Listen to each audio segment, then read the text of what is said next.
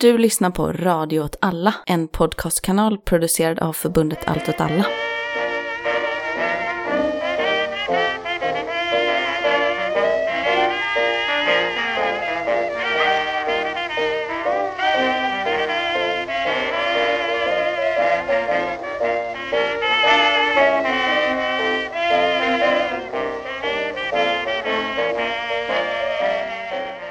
Du lyssnar på Vad händer Gbg? En podd om lokalpolitik i Göteborg från ett vänsterperspektiv. Yay. Med mig har jag Johanna Hallå!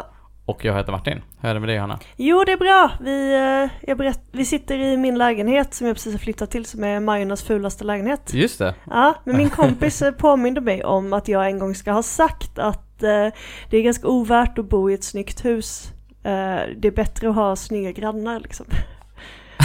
Eller ja.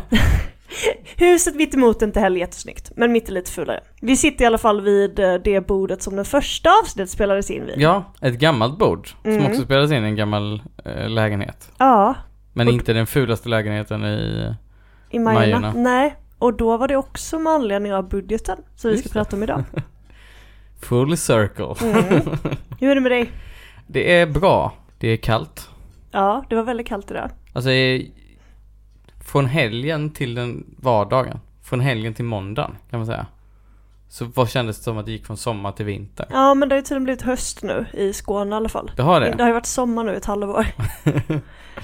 Så nu Ja. har vi det också. Grattis oss. Tack så mycket. Tack gud.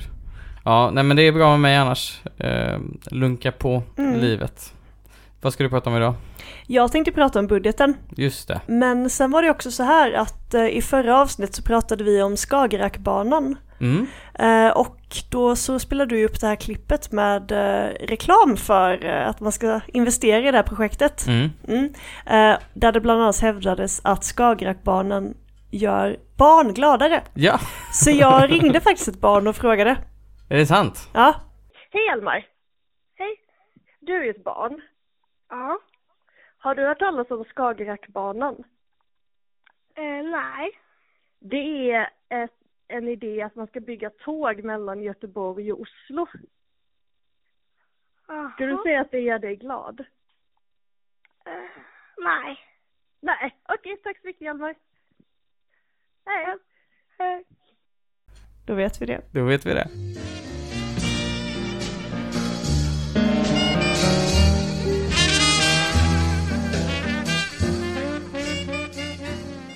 Tänkte prata om eh, det nya styret i Göteborg Ah. och hur det har blivit till. För vi hade inget färdigt styre va? Nej, När vi, vi, spelade in sist. vi trodde att det skulle bli ett Vänsterpartiet, Socialdemokraterna, Miljöpartiet och Centerpartiet. Mm. Ett, Med tji fick vi. ett rödgrönt, grönt. Ett röd, röd, grönt, grönt styre kanske Mm. man skulle kunna beskriva det som. Ehm, men jag tänkte bara ställa frågan till dig. Har du läst den här Svenska Dagbladet-artikeln om hur Tidöavtalet blev till? Nej, jag har ju bara DN och GP så jag läser ju inte Svenska Dagbladet. Nej, jag har ju Svenska Dagbladet. Mm. Jag byter ju ut DN mot Svenska Dagbladet. Så jag har ju läst den artikeln. Mm. En väldigt spännande artikel. Väldigt lång, djupgående om det här spännande spelet om hur liksom hela Sverige ska styras. GP har ju nu skrivit en lite liknande.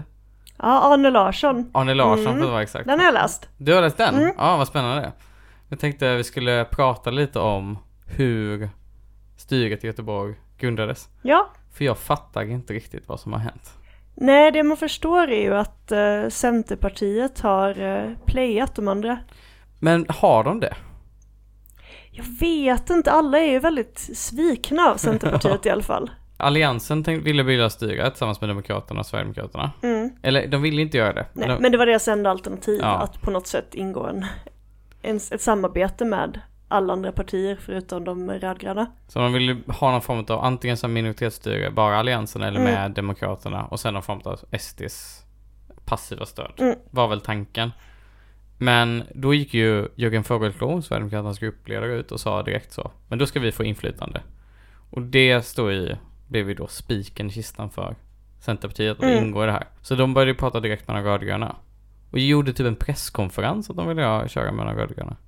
Ja, samtidigt som de inte hade liksom berättat det för eh, sina allianskollegor utan de bjöd bara in på presskonferensen utan att säga något tror jag.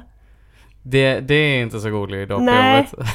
Men samtidigt så beskrivs det ju väldigt mycket i termer av att det på något sätt skulle föreligga Alltså personliga relationer som blir svikna här och det gör det ju kanske Ja. delvis men samtidigt så är det här ju politik. Det är vuxna människor. Ja, det är vuxna människor, det är politik. Det vore ju helt sjukt om eh, det bildades styren på grund av kompisrelationer. Ja, och vi Ja. har väl dragit slutsatsen att vi inte tror att Axel Josefsson vill umgås med Jörgen Fågelklo heller. och att det är lite kyligt mellan typ Martin Wannholt och eh, Axel Josefsson till exempel. Ja. Ja, det kan man ju verkligen tänka sig. Centerpartiet, det såg ut som att de skulle bilda med de rödgröna. Mm, Men sen, enligt den här artikeln, som du också har läst tydligen. jag hävdar det i alla fall. Ja. men då har de snackat med eh, Helt plötsligt bara hoppar Centerpartiet av. Också efter att eh, Jonas Attenius har suttit i GPs morgonprogram det. och varit skrockat förnöjt att nu, nu jävlar liksom, nu är budgeten i hamn, vi är klara, vi kommer presentera ett styre, nu händer det. Och så, så det är väl typ samma dag Mm. som de säger och hoppa hoppa av och då ska de ha en presskonferens dagen efter där de skulle presentera Mm. sitt majoritetsstyre. Och de har fått in jättemycket inflytande. Stadsbyggnadskontoret. Ja just det, det tyckte du var lite förbluffande va? Jag tycker att det var, det förbluffade mig inte men jag tyckte det var Jag tyckte att eh, det var lite, jag var lite orolig över att de skulle få den posten. Mm. Samtidigt så vill de ju ha väldigt mycket grönytor i alla fall. Ja men de är ju nog också väldigt mycket för sån här, vad kallas det? Business improvement district och sånt. Ja gud ja, verkligen. Men så de fick ju ganska mycket i den här dealen men de hoppar av den. Och de har snackat, har liksom haft simultana samtal med Alliansen, med Moderaterna. Ja. när detta har hänt. Centerpartiet har under hela processen beskrivits som liksom oklara. De har liksom förhandlat både med Alliansen och de rödgröna samtidigt, verkar det som. Bakom varandras ryggar. Mm. Och så säger eh, Axel Davik från Liberalerna, beskrivit det så här. Att de var väldigt vankelmodiga. Vilket är ett så lillgammalt ord Ja. för någon som är så liten som han är. Mm. Eh, de visste nog inte var deras gränser gick och där det blev för mycket SD. Det var svårt att få några riktiga besked från dem om vad som var okej och vad som inte var okej. Och hela den här artikeln som jag läser Mm. känns det som att Centerpartiet är, inte riktigt vet vad de vill. Nej men så är det ju. Ja. För att nu har de, skulle de få ett rödgrönt styre, de skulle få inflytande i stadsutvecklingsfrågor eh, och sånt. Mm.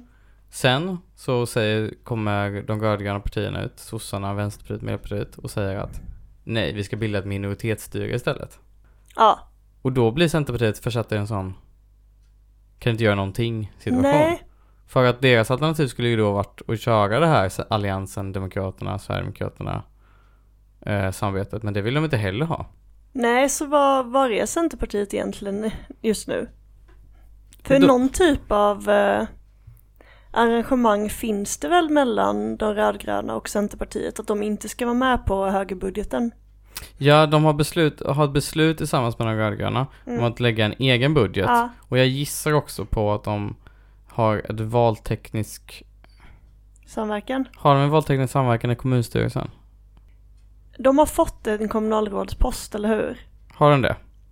Eller var så- det det de skulle ha fått? De skulle fått en kommunalrådspost. Och nu är de bara i opposition. Ja. Det, det är det här som gör det hela, hela konstigt. Att säga Mm. att Centerpartiet har, har fått en maktdeal. De har förhandlat med några vid sidan av.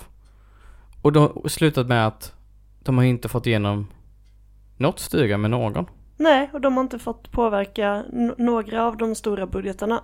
Nej. Vilket är jättekonstigt. Alltså, vad är det som har hänt här? Jag tror att det är en jättestor splittring inom Centerpartiet Mm. mellan vilka de tycker är värst av Vänsterpartiet och SD. Och då har de kommit fram till att de typ tycker de är lika illa. Och då har det bara blivit liksom ingenting av det. Men det är ju också kul för att Centerpartiet är ju inte ett stort parti i Göteborg. Nej, De de, åker- har ju inte varit med konstant de senaste 30 åren liksom. Det är ut och in i kommunfullmäktige. Ja. Och då hålla på så här känns ju ganska risky. Samtidigt som de ändå menade att de till exempel ville få igenom i den eh, blåa, eller vad man ska säga, blågula budgeten. Eh, Du kallar den den blågula Ja. budgeten. eh, och det är därför att jag upptäckt att Demokraterna är med i den. Just det, det är en gul. Ja, Ja, jag tänkte... så det var inte SD faktiskt, utan eh, det var Demokraterna och, de, och Ja. de borgerliga partierna. Mm.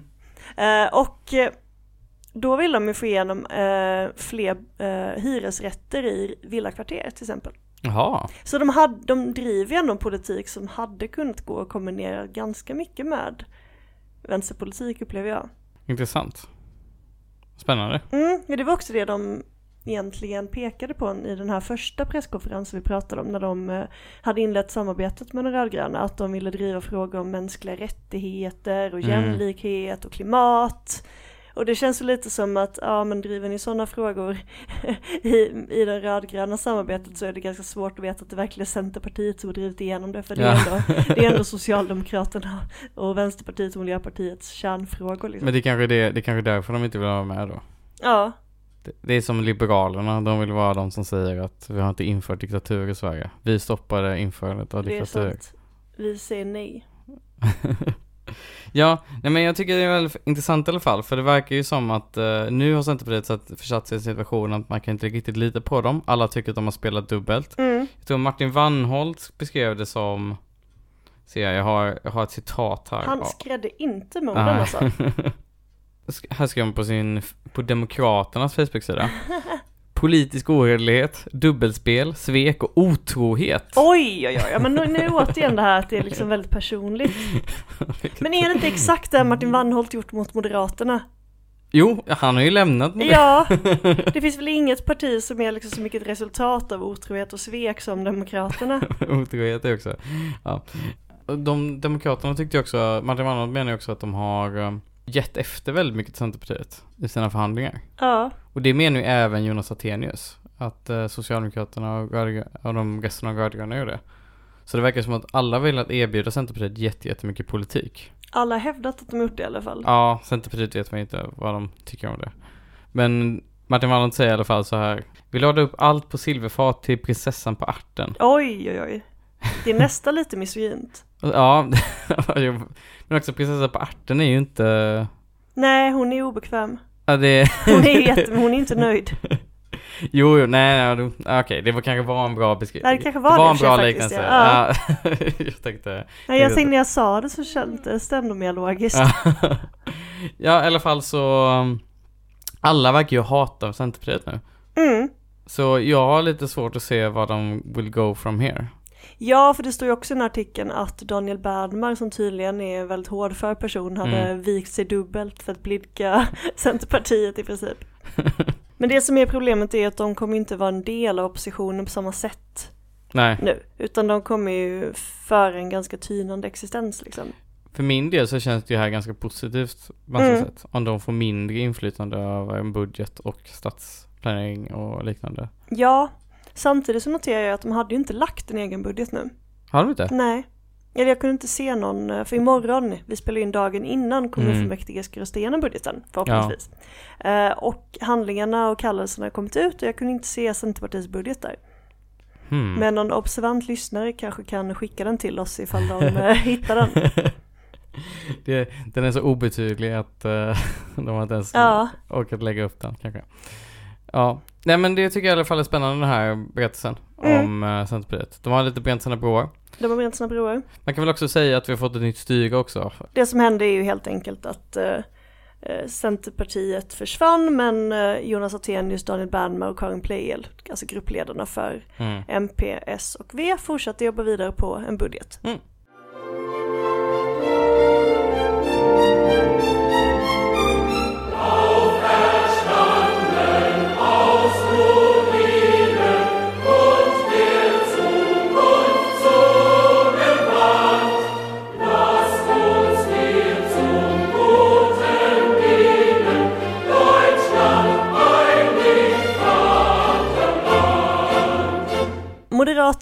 ut idag på Facebook med att DDR är tillbaka, DDR Göteborg. DDR Göteborg. Ja, och det är då med anledning av de rödgrönas budget. Undrar om någon känner att de någonsin levt i DDR Göteborg. Jag vet inte, jag kanske, det kanske var då som jag brukar prata om när Göran Johansson sa 1982 där att Göteborg var liksom täckt av eh, smog. Det kanske var liksom DDR Göteborg då, Ja. för att vi eldade med så mycket olja. Budgeten, den presenterades på en konf- presskonferens förra veckan. Mm. Eh, det är ju tyvärr svårt att få se presskonferenserna livesända. Ja, för det är liksom ingen, det är inte så att SVT Nyheter Nej. eller SR slänger ut eh, sina journalister med kamera och sånt. Men den eh, livesändes tror jag på sociala medier. Jag var ju på jobbet så jag kunde inte följa den. Och den var inte textad. Nej. Men budgeten har ju kommit i sin helhet nu. Mm. Och den har ju liksom lanserats nu som ett stort lyft för Göteborg. Välfärden ska räddas. Fantastiskt. De ska göra satsningar som inte de liksom blåa partierna har gjort de senaste åren. Nej. De ska liksom rädda Göteborg här nu. Göteborgarna ska inte behöva lida för eh, inflationen i princip. Men eh, det känns ju jättesvårt att fibbla med det, eller med tanke Ja. på hur hög inflationen är. Precis, eh, och det visade ju sig ganska snabbt att den här budgeten har ju jättemånga fördelar absolut. Mm. Det är ingen högerbudget. Ehm, Men, Men exempelvis så gick ju grundskoleförvaltningen Mm. ut ganska tidigt med att eh, den här budgeten kompenserar inte i närheten tillräckligt mycket för att egentligen kompensera för de nedskärningar som borgarna gjort de senaste fyra åren. nej. Eller för inflationen. Precis, eller för inflationen. Eh, för det har vi ju pratat om innan att eh, det högern har gjort är att de har inte kompenserat för inflationen i, Nej, under jättelång tid. mm, eh, precis. Ja. Så att alla, förval- alla nämnder eh, ligger ju egentligen back liksom. Mm. Och grundskoleförvaltningen ligger liksom hundratals miljoner back. Skolan är ju den som fått den stora liksom eh, drabbats Mm. mest av det liksom. Precis. Eh, kulturförvaltningen gick ut i somras med att man ligger 70 miljoner back. Mm, jävlar. Eh, så att nu när budgeten kommer så har man väl hoppats på att eh, de här liksom prisökningarna och den här budgetramarna som man ändå har ansökt om skulle liksom införlivas och det hade inte Mm. gjorts. Och eh, Axel Darvik var ju snabbt ute i GP och vevade här kring att eh, 750 tjänster skulle behöva skäras ner. Mm. Ehm, kulturförvaltningen behövde 70 miljoner, fick 40 tror jag, så det är fortfarande 30 miljoner back. Oj jävlar. Ja.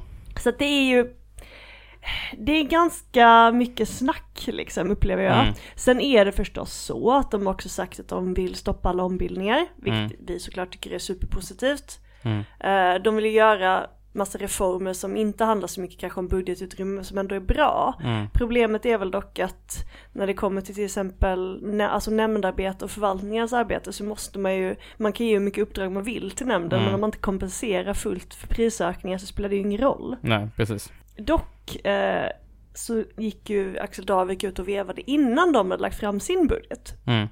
Så då frågar ju såklart eh, journalisterna, men kommer ni kompensera grundskoleförvaltningen? Och sa, ja men det kan jag inte svara på. Eh, och nu har vi ju facit. Det gör de inte antar jag. Jo, eh, Va? 360 000 kronor mer till, eh, till Det är ju grundskoleförvaltningen. en lärartjänst. Det är en lärartjänst. Eller så att kanske... 749 tjänster är fortfarande Ja, det är fan, det är knappt det med arbetsgivaravgifter och allt. Det är en, eh, en, eh, Det är en lågbetald lärartjänst. exakt en eh, elevassistent Ja, kanske. kanske. Ja. Så det är och, och det är ju, om jag ska vara helt ärlig också, så kanske jag ska vara öppen med det här, att Mm. den här memen liksom, eller mimen, Mm. när någon sitter och skriver av någons läxa, ja. alltså nästan varenda budgetpost är identisk men typ 100 000 kronors skillnad i högerns budget. Är det sant? Fast Ja. man höjer den då lite, lite. Ja, så jag vet inte om det är att man har liksom räknat med någon annan decimal Mm. någonting eller om det bara är att man vill vara lite, lite bättre. så att alla liksom välfärdstjänster, alltså socialförvaltningarna, vi har ju en för, vi har ju fyra Mm. eh, stadsdelar. Eh, så att det är ju nordost, Hisingen, centrum och sydväst. Mm. Eh, så att socialförvaltningarna, grundskoleförvaltningen, förskoleförvaltningen, eh, utbildningsförvaltningen, alltså ja, de här äldrevård, funktionsstöd, de får nästan exakt samma anslag, eller vad det heter i kommunal budget, eh, oavsett om det är höger eller vänstern som får igenom sin budget imorgon. Men man vill ju lite att det ska vara högern som får igenom sin budget av, av anledning att man vill ha den här en elevassistent Ja, extra för Göteborgs exakt. kommun. Det hade ju ändå varit Det hade hade gjort kompenserat. En annan sak som är intressant för mig dock är ju också att eh, den absolut bästa kulturbudgeten Oj. rent pengamässigt är Sverigedemokraterna. Just det, för att de vill att man ska jobba med liksom typ hemslöjd och sånt. Ja, precis att pengarna kanske inte går till samma sak som idag, men de har faktiskt, de föreslår den absolut högsta summan som faktiskt kompenserar för det kulturförvaltningen vill ha i somras. Man kan tänka sig att de vill att typ arrangera typ så här kristna festivaler under ramadan och sånt. Ja, min favoritgrej är att de vill att vi ska börja fira Gustav II Adolf-dagen. Oj. Som var nyligen 6 november. Vilket är extremt. De enda som gör det idag, eh, om lyssnarna inte vet om Ja. det, det är alltså Alternativ för Sverige och NMR. De har ett fackeltåg varje år. Eh, men Men det firas ju också lite, ja, det är en fruktansvärt god bakelse. ja precis, man har ju bakelse, Mm. men det är ju inte så att någon bryr sig om Gustav II Adolf på Gustav, alltså så här, det är ju det som gör det till en bra dag. Ja, för att det bara är god bakelse. Det är liksom lite mer Göteborg-dagen än vad det Ja. är Gustav II Adolf-dagen. Ja, det är sant i och för sig. Ja, Men det är ändå mär- ett märkligt val av uh, sak att lyfta i budgeten. alltså om man är nazist eh, Ja. och skrivit antisemitiska saker på Ja, nätet, då tycker inte jag att man ska föreslå att man firar den dagen. Nej, verkligen inte. Jag blev också väldigt besviken. Jag blev besviken på två saker. Mm. Jag blev besviken på att Sverigedemokraternas sån här lista vad de inte satsar på. Mm. Jag gjorde en jämförelse i Word och det visar sig att det är samma lista varje år. Så Mhm. det är jag väldigt besviken på. Att de är alltid så, vi satsar inte på genuscertifierade Exakt. kamelfarmar eller, Exakt. ja. Ja precis, de har inte satt bort kamelfarmen trots att det är jätteute att prata om kamelfarmen i Göteborg. Vi kommer ha liksom så unga sverigedemokrater om tio år som så här eh, tror att kamelfar, alltså pratar om kamelfarmar men de vet inte själva inte Nej riktigt exakt, om de vad det tänker är. att det bara är något liksom retoriskt grepp. Men sen är jag faktiskt lite förvånad. ja, Eh, för jag pratade om den blågula budgeten. Demokraterna har ju anslutit sig till eh, Alliansen nu. De har ju tagit Centerns plats. mm. Och det går ju ändå lite emot det Demokraterna säger sig ha stått för. ja, de har ju, de, när de bildades, kom in i kommunfullmäktige förra valet, Mm. då var det ju sossar, miljöpartister och mod, framförallt moderater då. Men till exempel Henrik Munk, Ja, gammal miljöpartist. mm, som också är adlig visade sig. Ja just det. Jag tittade hans namn Mm. på, men, eh, på, på vallistan. Men det spelar ingen roll. Ehm, eh, det, han var ju typ före detta miljöpartist till exempel. Bildade sen Göteborgspartiet. Men, men det antyder ju på att man ville vara liksom någon form av bryta blockgränserna parti. Ja, jag har absolut uppfattat dem som mer av ett mittenparti. Mm. Och det här eh, när jag pratade med deras företrädare eh, inför valet Mm. på Nordstan så var de också väldigt tydliga med att de ville satsa på välfärden och, och så. Alltså det är ändå lite konstigt. Jag tänker att eh, de förlorar också sitt existensberättigande nu om de inte är i opposition på något sätt. Nej, det är sant att de eh, på det här sättet, för att de får inte, de får inte igenom sin budget i alla fall eftersom Centern, Nej, det får de inte. så att de hade ju kunnat bara vara fri opposition. Ja, det är väldigt konstigt att de, men det är kanske för att det har blivit så viktigt i svensk politik att vara liksom den vuxna i rummet, att Mm. vet den här Ulf Kristersson-grejen. Att vi tar ansvar för staden. Ja, jag tror att Demokraterna är, kom, är långsamt neråt mot sin död. Så nästa val så tror inte jag ens att de kommer sitta med. Nej. Nej. Sen är det ju tråkigt, jag tycker ju att Demokraterna hade varit roligare som ett oppositionsparti nu under den Ja. här mandatperioden som stod fria. Som inte gick tillbaka till Moderaterna som de ändå gjort. Alltså det blir lite Mm. att liksom krypa tillbaka nästan. Men det känns ju också, eller har du mer om budgeten? Nej det är ju det här eh, att det finns en twist. Finns det en twist? Nej men det är ju så att vi har ju varit lite, under hela den här veckan så har ju pratat om den kommande Mm. budgeten, men nu har ju faktiskt eh, högern eh, gjort ett move här. Jaha, De har ju gått ut nu och sagt att eh, budgeten strider mot kommunallagen. jaha, varför då? Därför att för det första så anger den inte budgetramar för de kommande tre åren för nämnderna. Vilket innebär att förvaltningarna och nämnderna vet inte vad de har att jobba med. Alltså många satsningar tar ju flera år och Mm. man kanske inte nyanställer om man inte vet att man kommer få lika mycket pengar året efter. Måste man göra det? Eh, ja, det är där de tvistar de lärde. Eh, för högern menar ju att det här strider mot kommunallagen. Uh, Medan vänstern menar att eh, det är liksom business as usual, det är vanligt liksom. Mm. Så, så har tydligen högern också gjort. Eh, men sen är det också det här att istället för att de har lagt de här treårs eh, Mm. så har de skrivit in att eh, kommunstyrelsen kan besluta om kompletteringsbudgetar på något sätt. Och där har vi väldigt viktig skillnad nu mellan kommunstyrelsen och kommunfullmäktige. Mm. Och det är ju att kommunstyrelsen, där har de rödgröna majoritet. Och det har Just de det. inte i kommunfullmäktige. För nej, precis, de har ett mandat, eller är det två, ett mandat från majoritet Ja. i, i kommunfullmäktige Mm. och eh, en så kallad falsk majoritet Ja. eller en, en ja, vilket ord man skulle använda. Eh, de, eftersom de är, är eh, ingått i någon form av samverkan med Centerpartiet. Ja, exakt. Eh, Så det här är ju givetvis högern skitsur över. Mm. Så att de hotar faktiskt med att uh, återremittera. Alltså man kan ju från högerns sida förstå Ja, ilskan över att absolut. kommunstyrelsen kan, att rödgröna kan ta, utan att ha majoritet i kommunfullmäktige, göra kompletteringsbudgetar. Men, men eh, enligt, jag läste någonting om Daniel Bergman skrev på Twitter, det Mm. här är ju inte en trovärdig källa överhuvudtaget. Lite partisk. men han menar ju att, de har, att kommunstyrelsen tidigare har haft möjlighet att lägga kompletterade Ja, budgetar. precis. Så att de menar ju, båda anklagar de andra för att liksom Högern menar att de aldrig har gjort något liknande Mm. och vänster menar att högern gjort exakt samma sak. Så det är lite oklart. Problemet är ju dock Mm. att det krävs ju bara en tredjedel av ledamöterna i kommunfullmäktige för att återremittera ärendet. Och då remitteras, återremitteras det, då skickas det iväg i, Ja, då drar vi ut ännu mer på tiden. till nästa kommunfullmäktige. Ja, Just det. Men budgeten börjar gälla den 2023. Ja, Precis, så det är den tidigare budgeten för 2022 som fortfarande gäller. Mm.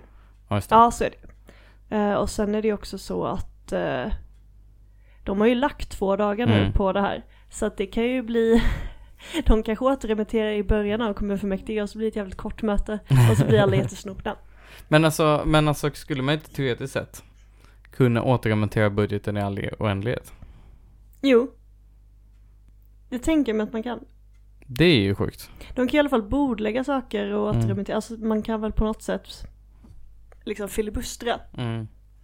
Faktum är väl dock att kommunstyrelsen kommer ju, in, kommer ju rösta igenom den igen. Ja, Eller kommer föreslå att den ska antas. Eh, Mm. Och då går den tillbaka till kommunfullmäktige och sen, Ja. ja. just det. Mm. Så att vi får se vad som händer.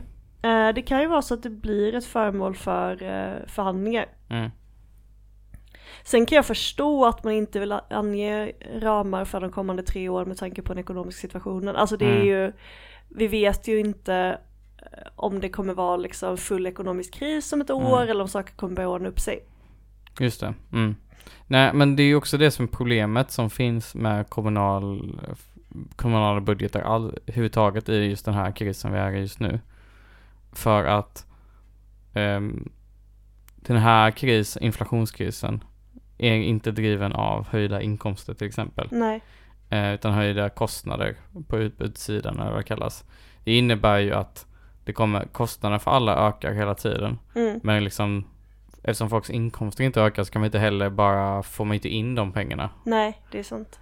Och samtidigt staten, som är de enda som kan beskatta där pengarna kommer, vilket ju är liksom de stora vinstmarginalerna hos vissa Mm. specifika sektorer liksom.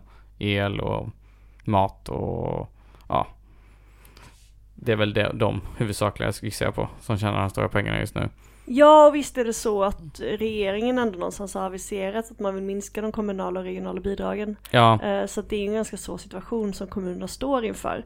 Och med det i åtanke kan man ju förstå mm, eh, varför inte nämnderna kommer få full kompensation för eh, eh, de liksom underskott man har gjort de senaste åren.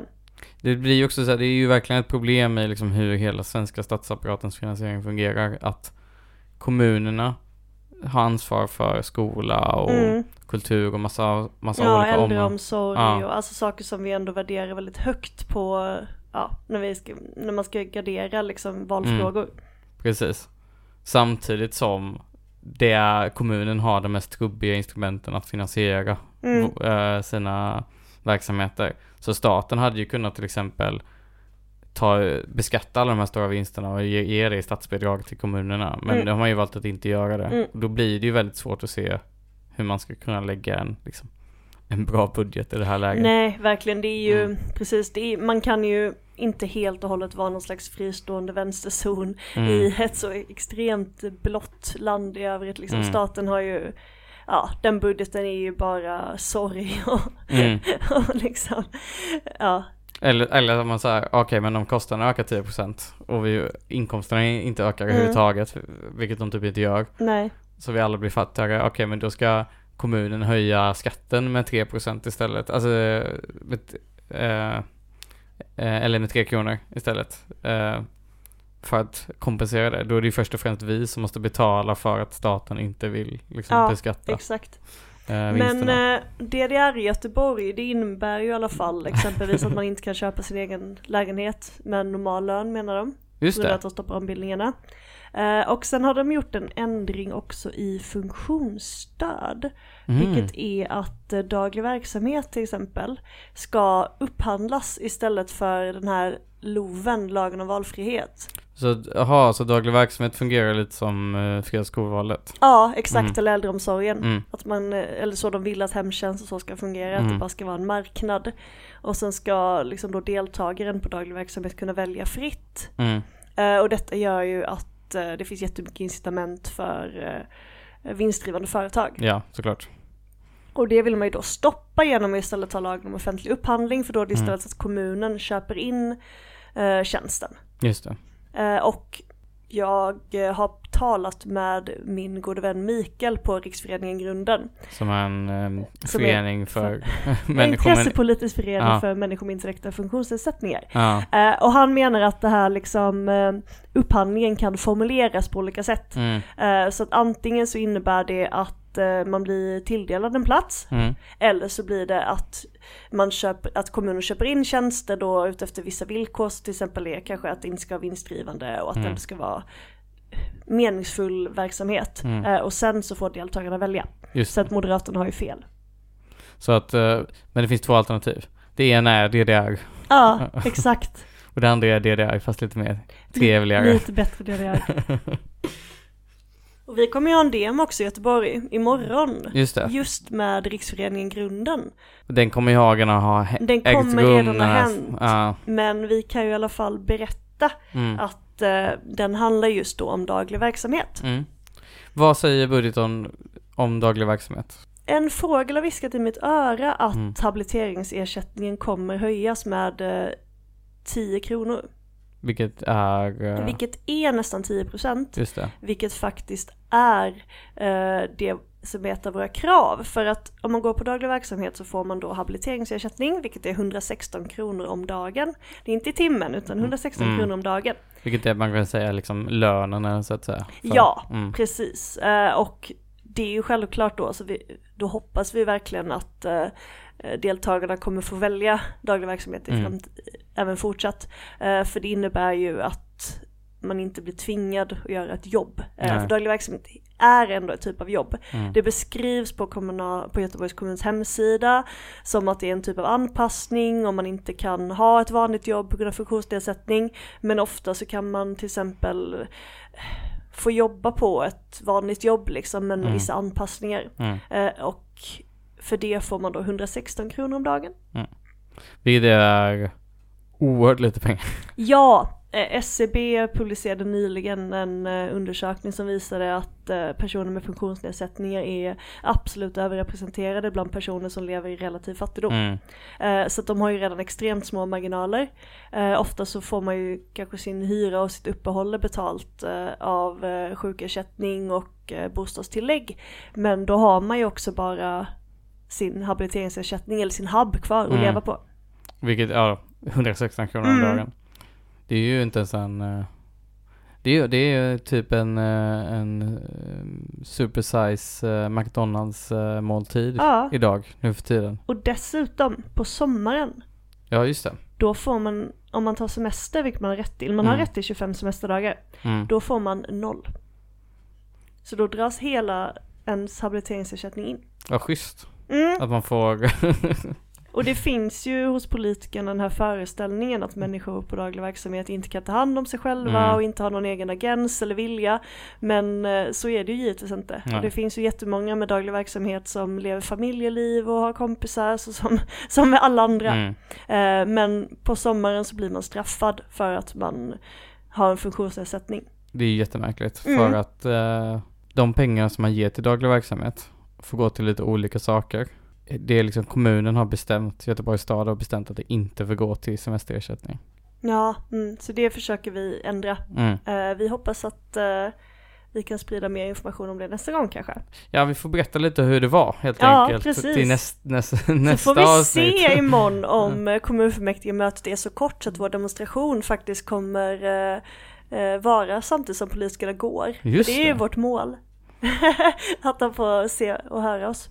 Vi får rapportera om det här Mm. helt enkelt om en månad. När ni lyssnar på nästa podd. Mm.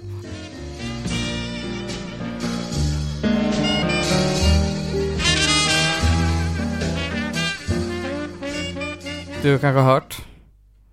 What's the news? Har du sett Game of Thrones? Jag såg första avsnittet av den här nya spinoffen. Ja, Jag stängde av. okej. Har du sett den tidigare? Ja, den har jag sett. Det är mycket maktspel och sånt. Det är mycket maktspel. Mycket backstabbing och som man Mycket vet. blod och sex. Har du sett Borgen? Nej. House of Cards? Ja, ett halvt avsnitt. Ja. Okej, men det här- kanske är ungefär samma nivå som ett halvt avsnitt. Mm. För Moderaterna hade ju en omröstning om gruppledare i Nej, kommunfullmäktige. Var det så? Ja, Det har jag ju missat, det är ju superspännande. och det var ja, Axel Josefsson. Mot. Hampus eller? Mm. Mm. Och Axel Josefsson blev vald. Han, han vann! Ja, Det trodde vi, förutspådde att han inte skulle bli det. men Men, han vann på lotten. oh. Mm. Så det var Axel Josefsson å ena sidan, Hampus Magnusson. Axel Josefsson fick 10 röster. Hampus Magnusson fick 10 röster. Det är 21 ledamöter. Vad gjorde den 21 då? Den 21 la ner sin röst. Ah, det är klart man gör det då. Vilken velig jävel. ja. Och så man, så att Axel, Jo- Axel Josefsson ställde upp. Hampus Magnusson ställde upp. Eh, och det blev, man var tvungen att lotta och då var det, till slut så blev det Axel Josefsson vann på Men vill lotten. någon av dem egentligen vara gruppledare under de förutsättningarna? Alltså det är ju det som är så sjukt. Det att, är så så här, konstigt. För Axel Josefsson var ju så här, jag är väldigt ärad över att få det här uppdraget. Mm. Ärad över att lotten Ja. Jag tycker inte att man kan vara ärad över att eh, Man kan ju inte vara ärad om man får vinstlott. Nej, man kan ju vara tacksam över att man hade tur kanske. Nej men det är helt... Eh...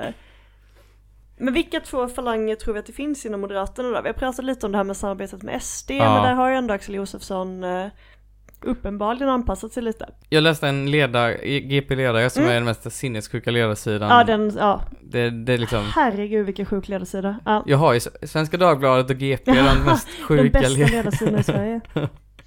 Eh, Men eh, då läste jag Håkan Broström, eller heter han så? Eller Ja, Brost- han är, ja, han är i alla fall knäpp. Ja, han är helt tokig.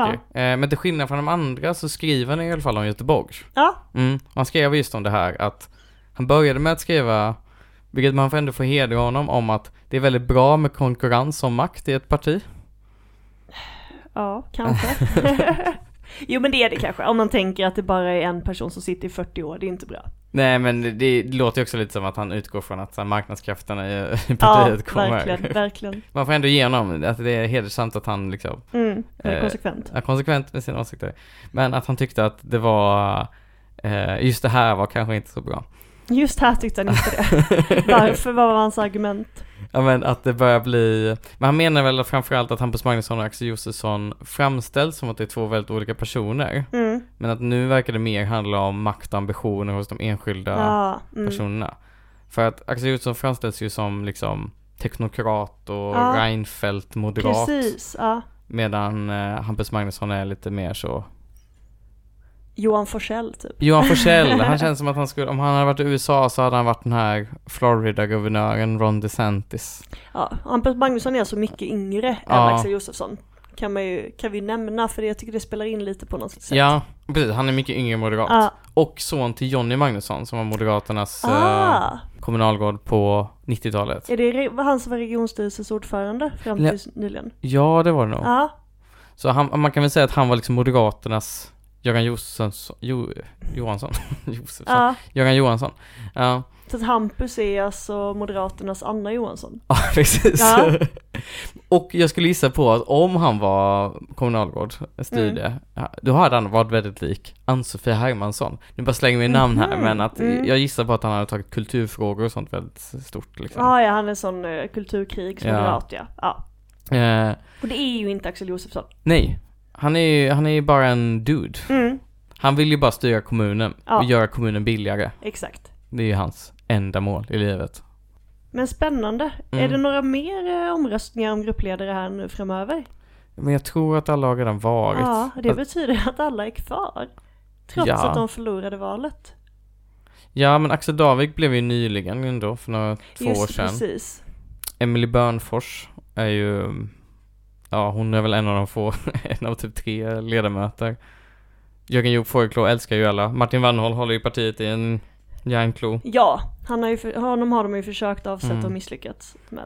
Så Och att, ja, Elisabeth Lann har jag ju, ja. hon är så anonym så det är ingen idé att ens försöka. ja, nej men så det ser ut som vanligt, helt enkelt. Ja, business as usual i Göteborg.